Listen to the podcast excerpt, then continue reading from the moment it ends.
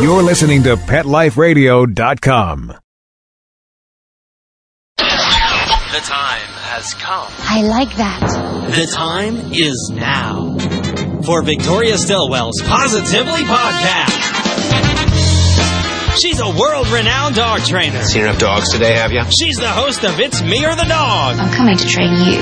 along with co-host Holly Firfer. You don't play around with that name, do you? I am a fan of sweaty balls. She's Victoria Stilwell, and she's ready to go. This is a lovely way to start the day. You get the busy bee. I need to trim her whiskers. I see some poo here. I feel a little bit better now because I'm the only one who usually feels stupid during the podcast. Now, let's head to the studio and get this Positively Podcast started.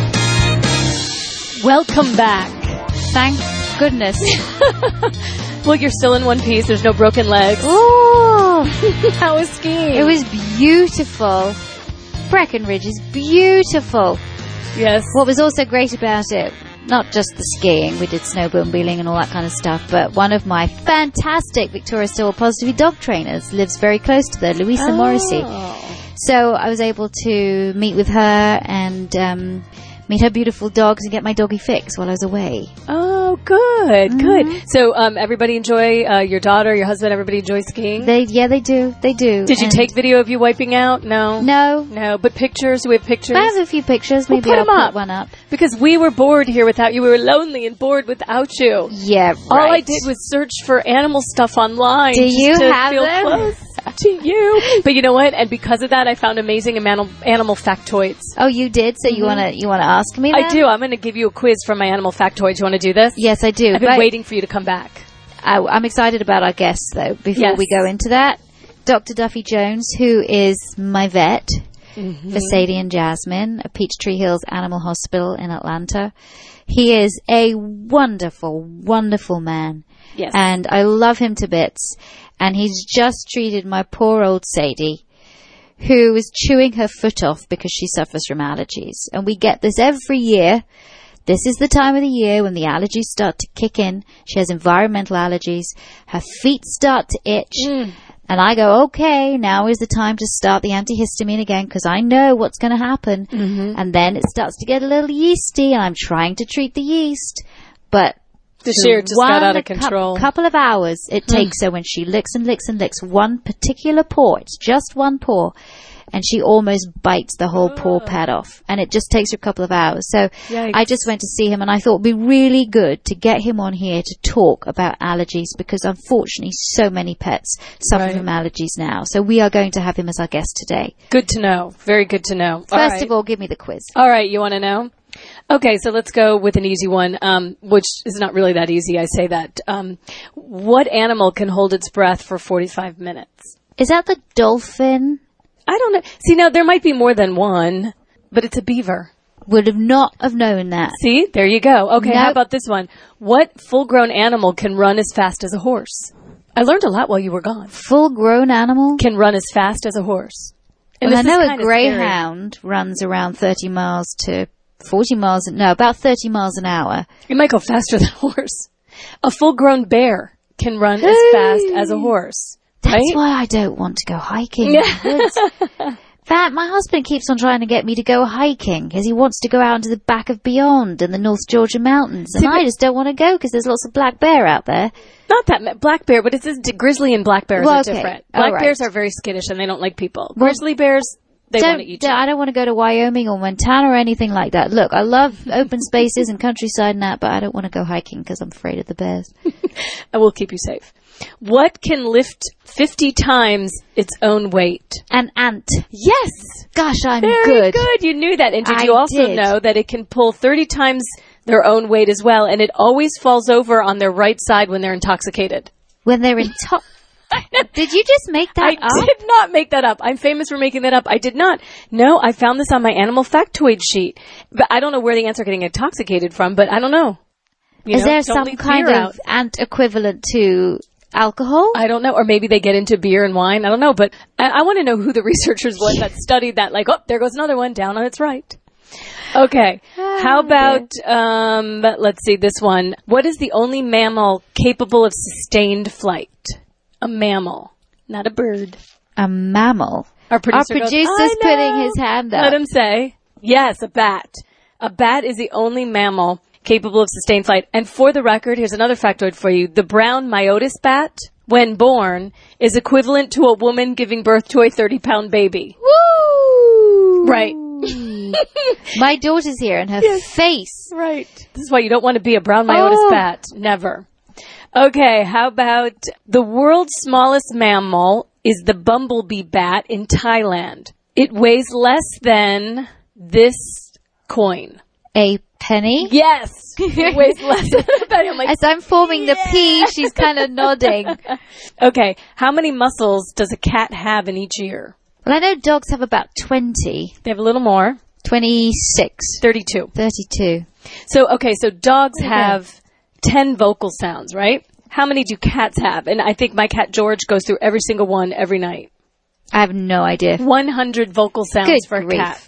That's why sometimes I want to put him in a closet. Okay, let's go back to bats. Of the 4,000 species of mammals on the planet, how many different species of bats are there? So there's 4,000 mammals total. How many of those are bats? Okay. Going to be a lot, isn't it? 900. Good grief. There's too Isn't many bats. creepy? Okay, um, here's one that's just going to. Oh, I knew this. How many days can a cockroach live without its head before it starves to death? Oh no, that's just gonna freak me out. Nine I hate- days. Oh. Nine days it can live without Oh. its head. And for the record, its favorite food is the glue on the back of stamps. It can live off the back of a stamp, uh huh, for like nine months or something. My first introduction to cockroaches, because in Britain I'd never really met a cockroach in Britain, Wow. was in Malay. I'd never met one. Never said how do you do. It was in Malaysia when I travelled in Malaysia when I was 18. I travelled around Malaysia, Thailand, Oh, Singapore for three months. And they were huge. About the size of the palm of your hand. I don't really think anything of them. I would get my shoe and whack them and squash them because we'd stay in some pretty ropey places. So they're full of cockroaches. But now when I see them in my house, Right. I freak. I know. I'm like, woo, I ran away like a woman, go get my husband to come and smash it. Just get Sorry to all those people out there who don't think that we should kill cockroaches. Oh, please. Because they're going to, and I don't like them, and they spread disease. a hundred trillion more behind them. Okay. Yeah. How do butterflies taste? How do they taste mm. something? no, I mean, With their proboscis, proboscis, proboscis, what is that? With their tongue, their, Oh. you know, their what's it comes out. Their their what's it comes out. There's the quote of the day taken out of context. Their what's it comes out. No, butterflies taste with their feet. Well, I didn't know that. I know. That's why I asked you. Okay, um, what animal is colorblind? I'm sure there's many, but what all of this one animal is colorblind? Which is very odd. But what's very odd about this, because, well, you want me to tell you? Yes. Bulls. So then why do we like drape that red? See, bullfighting is just ridiculous. Well, bullfighting is disgusting. Okay. Um, let's see. I'll give you a couple more. Um, how about this one? Um, where are the cow's sweat glands? Where are the cow's sweat glands, not in its bottom. No. Uh, mouth. Nose. Very close. I guess when you see them The doing that. All right. they're panting, I guess. Um, how about this? how about this? Some of these are so ridiculous. I can't. Okay. What can't chickens do while they're upside down? Walk. Swallow. Oh, Which I guess kind of makes sense because I think gravity takes it over. All right, and the very last one is an homage to my husband, to my husband Sean. Why don't men walk the dog? Well, it's because they're lazy. No, but that's a good one. What animal could withstand hundreds of African bee stings that would kill any other animal? But this animal goes, I don't care. I don't give a Man? No. am- animal. Animal. What animal can withstand hundreds of African bee stings that would kill any other animal? An elephant? A honey badger. Oh! You've seen that video. Honey badger, he don't Yeah. care. He don't care. All right, I have so many of these. I so- love these. Don't you? We're all This learning is the something. highlight of my whole podcast. Well, I can't give you all the highlight away. So over the next few podcasts, I will roll out these animal factoids and amaze and thrill you all. But now, let's get to the real business. Let's talk to Dr. Duffy because uh, we need to get some real information here that we can really use.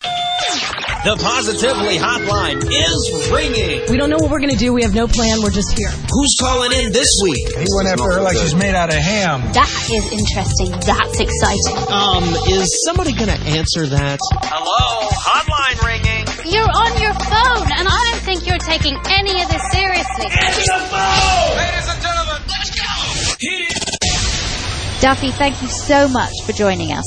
Oh, glad to be here. Love talking with you guys anytime we get a chance. Thank you. Well, as you know, and as I told our listeners, I brought Sadie to the vet to you the other, well, I brought Sadie to your surgery yesterday, um, because she's chewing her paw off and she, she suffered from allergies all her life. They're environmental allergies and there are certain times of the year, certainly living down here in Atlanta, Georgia, where her allergies just go crazy. And she has this whole thing where she's licking her paws and she licks so much, especially her back paw, that she gets to the point where she will chew her pad off in a couple of hours. And she's so, she, she licks and licks and licks so much that if I'm not there to stop her and uh, she will, she will be panting it's almost this this physical exertion of when she's licking causes her to be so obsessed. But this is not just this is not obsessive. This is not a behavioral issue. It's the fact that I think she's just in real discomfort and she's her paws are itching her. Anyway, so of course it's difficult trying to manage that situation. And what in your in your opinion, or why do so many pets get allergies? What can be done about about it to help prevent these allergies from happening, but also for uh, managing them when they do happen? That's a great question. Uh, you know, we see just lots and lots of animals with allergies, and typically we see more of our purebred dogs have more allergies than our mixed breed. So I have to hmm. believe some of that is, you know, that is it is the breeding that kind of sets these dogs up for being more allergic. We also live in one of the worst spaces, uh, you know, places for allergies. Atlanta is great. I love this city, but when the pollen comes out, the whole city turns yellow, and and literally you know, I think Sadie really started chewing on our foot because we had one warm day and we had multiple dogs come in starting to itch and scratch and, and everything that way. There's no great way to prevent allergies, even dogs that are inside only. You know, just with how bad and how much pollen we can have, even if they don't go outside during the bad part of pollen, there's still enough that gets inside that will really start them, you know, to lick and scratch and itch and you know, the dogs, it really is uncomfortable. And what happens is they start to lick in one particular area, like a foot or a side, and they, they just keep licking and licking, licking till they have this really massive hot spot very, very quickly. And so it can be rather frustrating. Like you said, you just were, you went out of the house for about two or three hours, and by the time you got back, you know, she had licked her paw so raw that she couldn't walk on it. And so this is something that we see commonly. And, and the best thing to do is just when we know that these dogs have allergies and we know that the, the season is changing, we try and start medications, antihistamines, other things like that, that tend to decrease how much they're going to react to the allergens. We'll probably never get them to totally stop reacting to them, but if we can just lessen how much they react, then we've got a chance at not having it as severe um, as it could be, which is which is the whole goal. So, you know, I wish I could say I could cure them. I would love to be able to to say that, but I really can't, um, and I don't think anybody can. It's a lot of just managing it and really trying to stay ahead of the allergy and getting some of these drugs and getting the antihistamines on board prior to prior to getting bad. Is it like, um, you know, obviously it sounds to me like very much like uh, human allergies go where, you know, there's some predisposition, it's environmental, and it sounds seasonal. So, um, is there anything, you know, for humans, you can take allergy shots and eventually, you know, you are non-allergic anymore once you've been exposed, you know, a little bit over a long period of time. Is there anything like that for animals, or is it more just pharmaceuticals to use to get them through the season? You know, we do have allergy shots, and you know, when there's allergy testing, we do it just like they do in humans. You know, I had I was allergy tested once, and they they give you all those little shots, and they look to see how you react. We actually do the same thing with the dogs. We shave a big spot on their back and inject different allergens underneath the skin, and then see how they react. And then we can actually um, formulate injections for them um, to try and basically desensitize them to them that way. And you know, for the most part, they work fairly well. Um, it's a little bit expensive to do that. We do find a lot of the dogs will still need other pharmaceuticals probably to control it. You know, we have some clients um, of ours who have had their dogs allergy tested and are on allergy shots and think it's the best thing that's ever happened, and and we have a few that that did it and didn't think it did much good. Similar mm-hmm. similar to where people are. I think the average people response is about seventy percent um, response rate with allergy injections, and I think we're about the same with dogs. And so, you know, it can definitely help some of our really, really severe dogs. We do think that makes a difference. You know, with with dogs that are purely um, seasonal, so we know that two to three weeks out of the year that that they're going to have some issues. A lot of times we don't we won't do the injections for those dogs only because it's such a kind of a short period of time. And it's really funny. We we actually get to see you know, over the years of seeing these dogs, I can almost tell you which dogs are going to come and win by what's blooming outside. Like we mm-hmm. have really good patterns and we can look back in their chart and say, okay, last year on May 13th you came in and then this year, you know, it's May 12th and you're back for the same issue. And so it's really, um, almost, it's, it's, it's almost to the day sometimes that we see these dogs back in and other things like that. And then I also know that if I see Sadie react, I know I'm going to see four or 5 mm-hmm. other dogs and other patients, um, you know, who I know when she reacts, they tend to react to the same thing. So a lot of times when I see one of the dogs, I'll call the owner and say, all right, hey. the allergens are probably getting bad. You probably want to start some antihistamines at this point. So. Is it like, and, and the antihistamines, are they like, you know, sometimes they'll say, oh, give your animal Benadryl or give them a whatever. Is it the same over the counter? Yeah. I mean, obviously you want to talk to your vet before you do anything yeah. with your animal, but yeah, the, the great thing about antihistamines is, and just like they're in people, they're very, very safe. And so it's a class of drugs that we really, really like. It, it is one, what we're trying to do is if we can give antihistamines which are safe, we can then avoid uh, stronger drugs like steroids and other drugs like that that may have more side effects and we use a lot of the same antihistamines that they use in people. So we use a lot of Benadryl, we're starting to use more and more Claritin. We're starting to use a lot of these antihistamines, you know, with really good success. Definitely check with your veterinarian, making sure that there's no other underlying, you know, issue that, that those drugs could exacerbate. Like sometimes dogs with seizures, Benadryl may not be the best drug for them, um, and things like that. But in general, they're they're usually very safe and they're great because if you get them on board before the allergy really gets bad, it won't let it get revved up and get really, really bad like we see. It's it's much harder to play catch up with allergies than if you are a little bit before they happen. You'll end up using a lot less drugs. Your pet will be a lot happier, a lot more comfortable um, and you won't have to, you know, do things like the e-collars and, and those sorts of things that we always feel bad putting on the dog, but they are effective to getting them to stop licking. Are the symptoms, um, you know, obviously Sadie, we know the paw, a lot of dogs will lick a hot spot, whether it's the paw mm-hmm. or, you know, on their tail or whatever. What are some of, of the other symptoms that uh, dog owners should look out for? Because oftentimes you think, oh my God, something's wrong, but it could just be allergies not to get into a panic. Right. We see a lot of like facial rubbing and rubbing their paws and rubbing their faces. You know, and a lot of times you'll see dogs come in and then put their head on the carpet and run across. They'll start to also really itch at their ears. So we see a lot of facial ear issues when we see allergies um, that way too. We can also see a lot of scooting as well too. So a lot of times owners will see them kind of dragging themselves across the carpet and other things along those lines. So you know the itching and, and kind of the redness of the ears and and that's one of the things that we really start start to look for goopy eyes, runny nose. You know, we see some dogs that sneeze, um, just like humans. Pretty much anything you would see in a mm-hmm. human allergy-wise, um, you would tend to see. We just see a lot more itching and facial rubbing. And one of the scary things that we're starting to see is that with allergies, what happens is, and especially Sadie is a great example, the allergy actually started the itching of the foot. So she so she then started licking the foot. She licked it so much because it itched that she got it open and she got it infected. Mm. And then what we worry about is we worry about these infections. You know, even though the allergy started it, if they get one of these really severe infections like methicillin resistant staph infections, things that we see in people, or a very resistant infection, then we have a much bigger problem now than we did before. So a lot of times, you know, as vets, we really react to allergies and we treat allergies fairly aggressively because we want to prevent the open wounds that then can get infected and cause a much more serious problem. What what can you do for prevention? I mean, obviously dogs have to go mm-hmm. outside and use the bathroom or you need to exercise them a little bit, but are there certain things that you can do? I mean, I know as far as humans go, I guess the same things would benefit animals by changing the filters often, you know, cleaning their beds and their toys often because, you know, the pollen gets in on it? Should you be washing their feet or, you know, washing them off when they get in? It also, I guess, would help humans as well who have allergies. Yeah, we actually do a lot of that. The, the, you know, we have a lot of our owners who are really diligent about, you know, making sure they change their filters.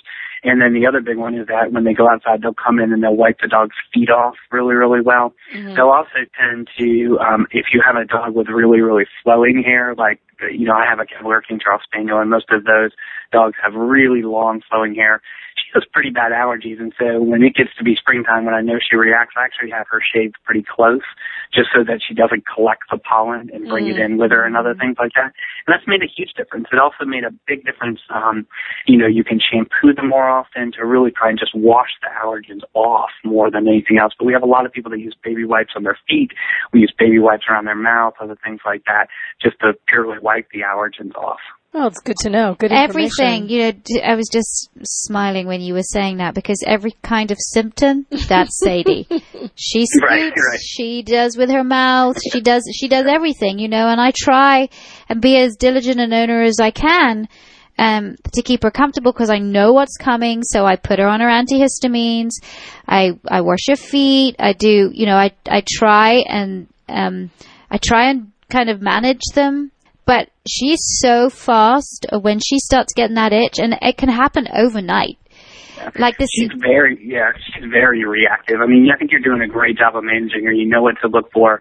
You know, in Sadie's case too, the allergy starts it. She then gets a lot of yeast secondary yes. to the mm-hmm. allergy, and so with her, we end up having not only to control the the allergen with antihistamine sometimes we end up having to use stronger drugs. And we also have to control the yeast because the yeast itself is very, very itchy. And then also the, the secondary bacterial infections. And so, you know, it, it is hard and, and it is a big frustration with a lot of our owners in that, mm-hmm. you know, they, they feel like they're doing the same thing over and over and over again and not making any progress. And a lot of times with allergies, we just try and really tell our owners, you know, this is a long term management. We're not going to cure it. We're we're really just trying to to not let this get really really bad. I think if you weren't as diligent as you were with Sadie, her, all of her feet would be that bad. She would have open hot spots. She, you would have much more trouble than you have because um, you do a really good job of managing. You jump on the, the the open sores really quickly and get them treated, and we can get it all calmed down that way. It just is, these dogs are very difficult, you know, especially here in the South. You know, we have a mm-hmm. lot of our owners who come in from out of town and, you know, they'll come in from Chicago or New York and they hit Atlanta and all of this starts and they start itching and scratching and their ears go and everything like that and, and they are just beside themselves. They're like, I don't know what happened. I'm like, you just moved to Atlanta. That's yeah. unfortunately sometimes what Welcome. happens. Well, yeah, yeah. We're used to dealing with allergies in our family. Obviously, Sadie has allergies. My husband has environmental allergies, very bad environmental allergies. My daughter has food allergies. I don't yep. have any allergies. they so, need someone to hold it together. Exactly, because I'm the Brit. You, you see, I come in. And you know that brings, that brings up a that brings up a great point too about food. You know, food is a component of a lot of these dogs, and so we see a lot of dogs with environmental allergies will also probably have a food allergy component of it. And so a lot of times we'll go on to really restrictive diets that will help trying to make their seasonal allergies not as bad as well too. And that, and that can be very difficult. Food elimination diets are great. There's a lot of great diets out there, but if you do them correctly, you really have to eliminate all sources of other proteins and other things like that, which includes sometimes your heartworm medication. You have to get it specially formulated and other things like that. And so, you know, we see a lot of food allergy and airborne allergies um, go hand in hand in these dogs. These dogs tend to be kind of allergic to everything um, that way too. And again, it runs a lot in our pure breed dogs. Is there a? Um, I know recently they, they've been doing studies recently, and there's a new uh, of th- a way of thinking as far as uh, seasonal allergies, spring allergies especially, and food. And uh, with the environmental change and what's happening is that these trees, you know, as, as the, it's global warming and there's more carbon dioxide in the air, they're more productive. And because yeah. of that, there, there's more protein in the plant, and half that protein is made with, po- you know, made for the pollen. Half the protein is made for food. So, like in yeah. humans, they tell you stay away from tree nuts, stay away right. from, you know, certain types of foods. Is there stuff that would trigger animal allergies as well? Should you just be aware of that, or is it a little different in the animal world? It's a little bit, I think, because of what the way we feed animals, and, and most people are fairly restrictive. You know, as humans, we eat so much, so many more different things than than dogs do. That most of the diets are, are pretty well processed, and they really do a good job of, of trying to, you know, make them as pure as they can. And so we don't find that as much of a problem. We do have a, sometimes with dogs who are allergic and owners have really branched out and they're trying lots of different foods and other things like that. Sometimes we'll kind of tell them, all right, we need to kind of pick a protein source and really stay with it and, you know, not do nuts, not do trees and things like that. And, but and most owners are pretty good about that. Mhm. So it's not as much of a problem in, in in our profession, I think, as the human side, just because the dogs really do eat. They they eat so much better than we do, you know, overall with Right. you know just better yeah better food and it's pretty consistent. They don't um eat a lot of potato chips and things like that, which we tend to, which at least I tend to do. So Right. Yeah, right back at you too. I'm, I'm the same. Duffy, thank you so much. We've uh, we've learned a lot today, and you know, I'm so glad that you're my Sadie and Jasmine's vet. She they lo- they they do love you. They do love you. They just you know sometimes you get a little scared coming into. Well, and if it works so well with Sadie, I have a feeling she may be sending her husband to you too. With he needs help. He needs help. Oh dear. so good to talk to you. Great to talk to you. Thank you. Hey, you got something on your mind? What are you, a wizard, a genius? How do they make a miniature? I mean, is there some way, some process they they physically miniaturize the dog, or is it a puppy, or what? What the devil is going on? That's a really good question. I've got my work cut out for me here. Next time you want to know something, Can you repeat the Yes. question? why don't you ask Victoria? She's the expert with this kind of stuff, you know. Uh, you obviously don't know my dog. Just ask Victoria. All right, shall we just ask Victoria? Here we go. Let's jump right in. And this is from Kelly from the East Midlands, the UK. Oh yeah. She says, My two year old pug dog has a bad habit of licking carpets and eating hair off the carpets. Uh, Nothing I do stops him from doing it. I've tried bad tasting sprays, distraction, ignoring it, removing him from the room, but nothing helps. He gets lots of exercise and stimulation. It just seems a really bad habit I can't break. I've asked my vet and he's in great health and he advised me to keep him downstairs away from carpets, but that's not breaking the habit. Help. Well, in a way, it is breaking the habit because if you stop the dog for doing something for long enough, then your dog is going to not indulge in it and therefore the habit will be broken. But if you keep exposing your dog to those things that he likes and that he wants to lick, then you're just exacerbating the habit. So I think I'm all one for management. If you can manage the situation so that your dog doesn't have that temptation, do it. Because I mean, other than spraying the carpet with something that doesn't taste so good or mm. telling your dog off each time your dog licks, that, you know, then you're going to be spending your life punishing your dog. I mean, if you want to try when you're there, when he can be supervised, you go upstairs, give him a toy to play with, like a, mm-hmm. a toy stuffed with his food, stuffed with his meal and let him play with that and redirect that licking from the carpet onto the toy. And when he's not supervised, he's not allowed to go up there. Perfect. All right, this is from Leslie. She's in Savannah, Georgia, and she said she has a large black lab that is a year and a half, and he has an extreme problem with chewing everything. Boy, does that sound familiar. I want to train him to only chew his toys and to stay and leave other items alone. How can I help? Hmm. And I know I had that problem, and it's so frustrating because they don't, you know, they don't mean it. I know, and look, labs, year and a half, he's still a puppy. I know dogs reach social maturity around 18 months, but labs just don't seem to do it till they're about three years old. And they love it. They're very mouthy animals. Labrador retrievers, they like to hold things in their mouth. My dog Sadie's the same. I didn't have her when she was puppy. She only came to me when she was five years old. So I don't know whether Sadie? she had, mm-hmm. yes, I don't know whether she had that chewing issue when she was young, but I know a lot of labs that do. Mm-hmm. When dogs lose their adult teeth, sorry, their baby teeth, and their mm-hmm. adult teeth grow in. It takes a while for those adult teeth to set into the jaw.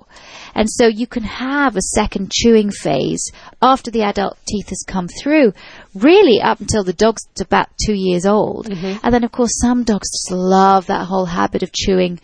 And it, chewing is a great stress reliever as well. So, you know, there's, it's sometimes very, very hard to change. But you have to redirect that inappropriate chewing onto something more appropriate by providing him with durable chew toys that he can chew on. Um, and also really look at him and maybe are there times when he is chewing more than others? There are triggers that trigger the chewing. I know dogs that are fine when there's nobody new in the house, but if you've got a stranger or a guest that comes into the house, then they start chewing. That's, that's their relieving stress. Yeah. yeah. So, but it sounds, you know, it sounds as if that this is just a lab that just loves chewing. And, um, you know, it really means that you have to put other items out of the way. Again, management is key. So your dog's not tempted. So you provide these chew toys.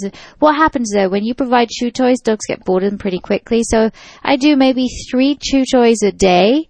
And then I put those up, and then the next day there's three new chew toys. And then you keep rotating so that mm-hmm. the dog doesn't get bored of his toys. If you just leave the toys out there all the time, us, they're just going to get boring. Dogs are like kids. Right. So you've got to keep it novel. If there's the problem continues, I have one of my fantastic VSPDT trainers, Kevin Ray, who's in the Savannah area, and he, his um, business is the Canine Therapy Center. If you go to my website positively.com slash trainers, you will be able to find Kevin Ray's uh, details and information. Contact him; he can come and help you. Okay. This is a Or can I just say, Yeah. Labs as well need a lot of outlet for their energy. So sometimes chewing is because a dog's just bored. It means you have to exhausted. exhaust them, do lots of different activities, get them out, get them exercise, get them mentally stimulated. You'll find that that chewing really modifies. Okay. This is um, not really a chewing, it's a little bit beyond. This is an eating from Christina in Boston. And she says, My family and I have a one year old Cavachon named Brady. He loves to eat everything. Recently, we got a new table with a bench, and he figured out how to jump up and steal food from the table. Like the other day, he ate a chocolate chip cookie. He also enjoys eating paper. He takes it right out of the garbage.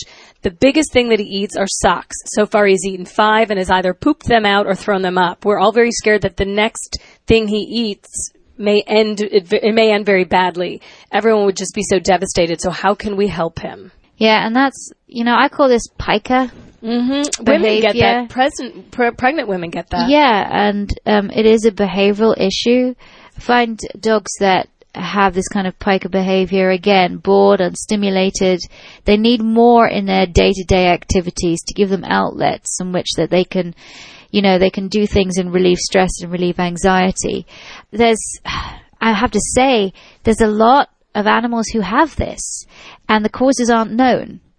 There are some people that have theories about why something occurs, but some of those theories are everything from they lack nutrients, they're bored, they're chewing because it's a habit, they're chewing to relieve stress, they're chewing, they're eating these things because they're hungry, and it, it's an issue. Nobody can really put a definitive cause as to why dogs have pica behavior.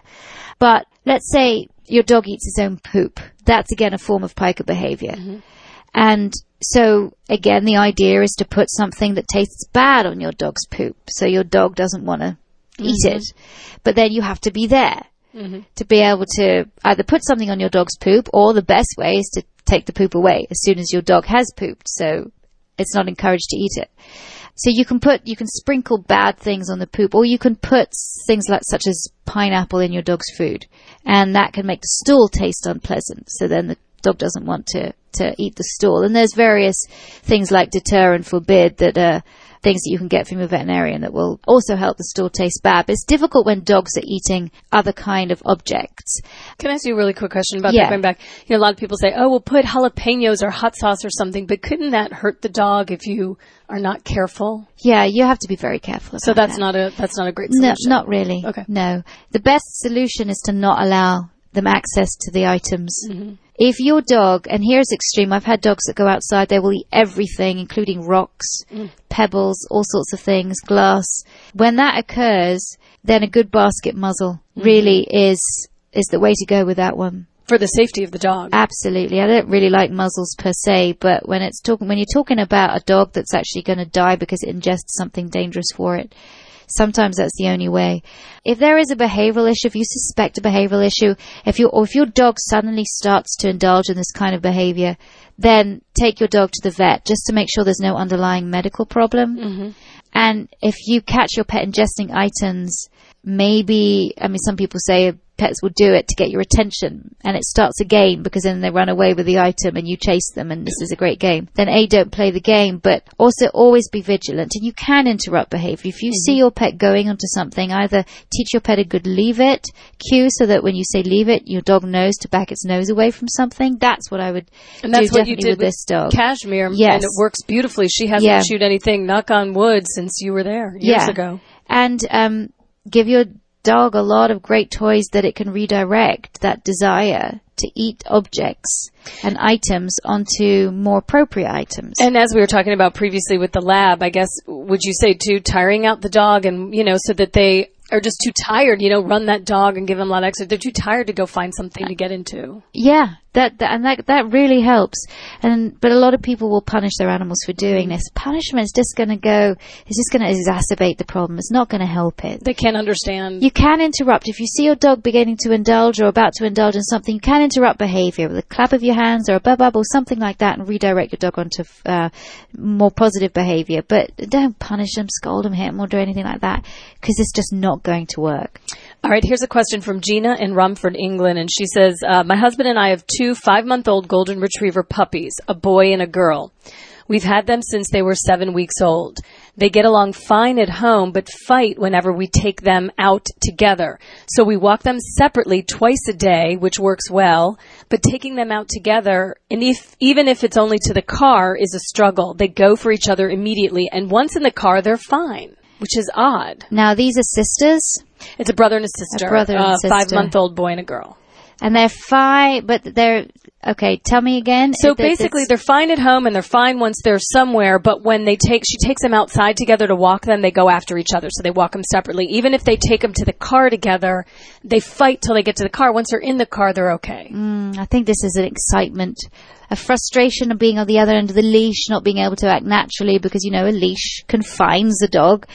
But also the fact that there's such excitement, there's such frustration that that become, that gets redirected onto the other dog. And I think, you know, when you're taking the dogs out to the car, do it one by one. One dog first, go in and get the other dog, then the, then take the next dog into the car. So you stop that behavior from happening and walk them separately. If you can have your, um, a family member walk the other one whilst you walk your one, then do that. Or if there's only you by yourself, you walk each dog separately.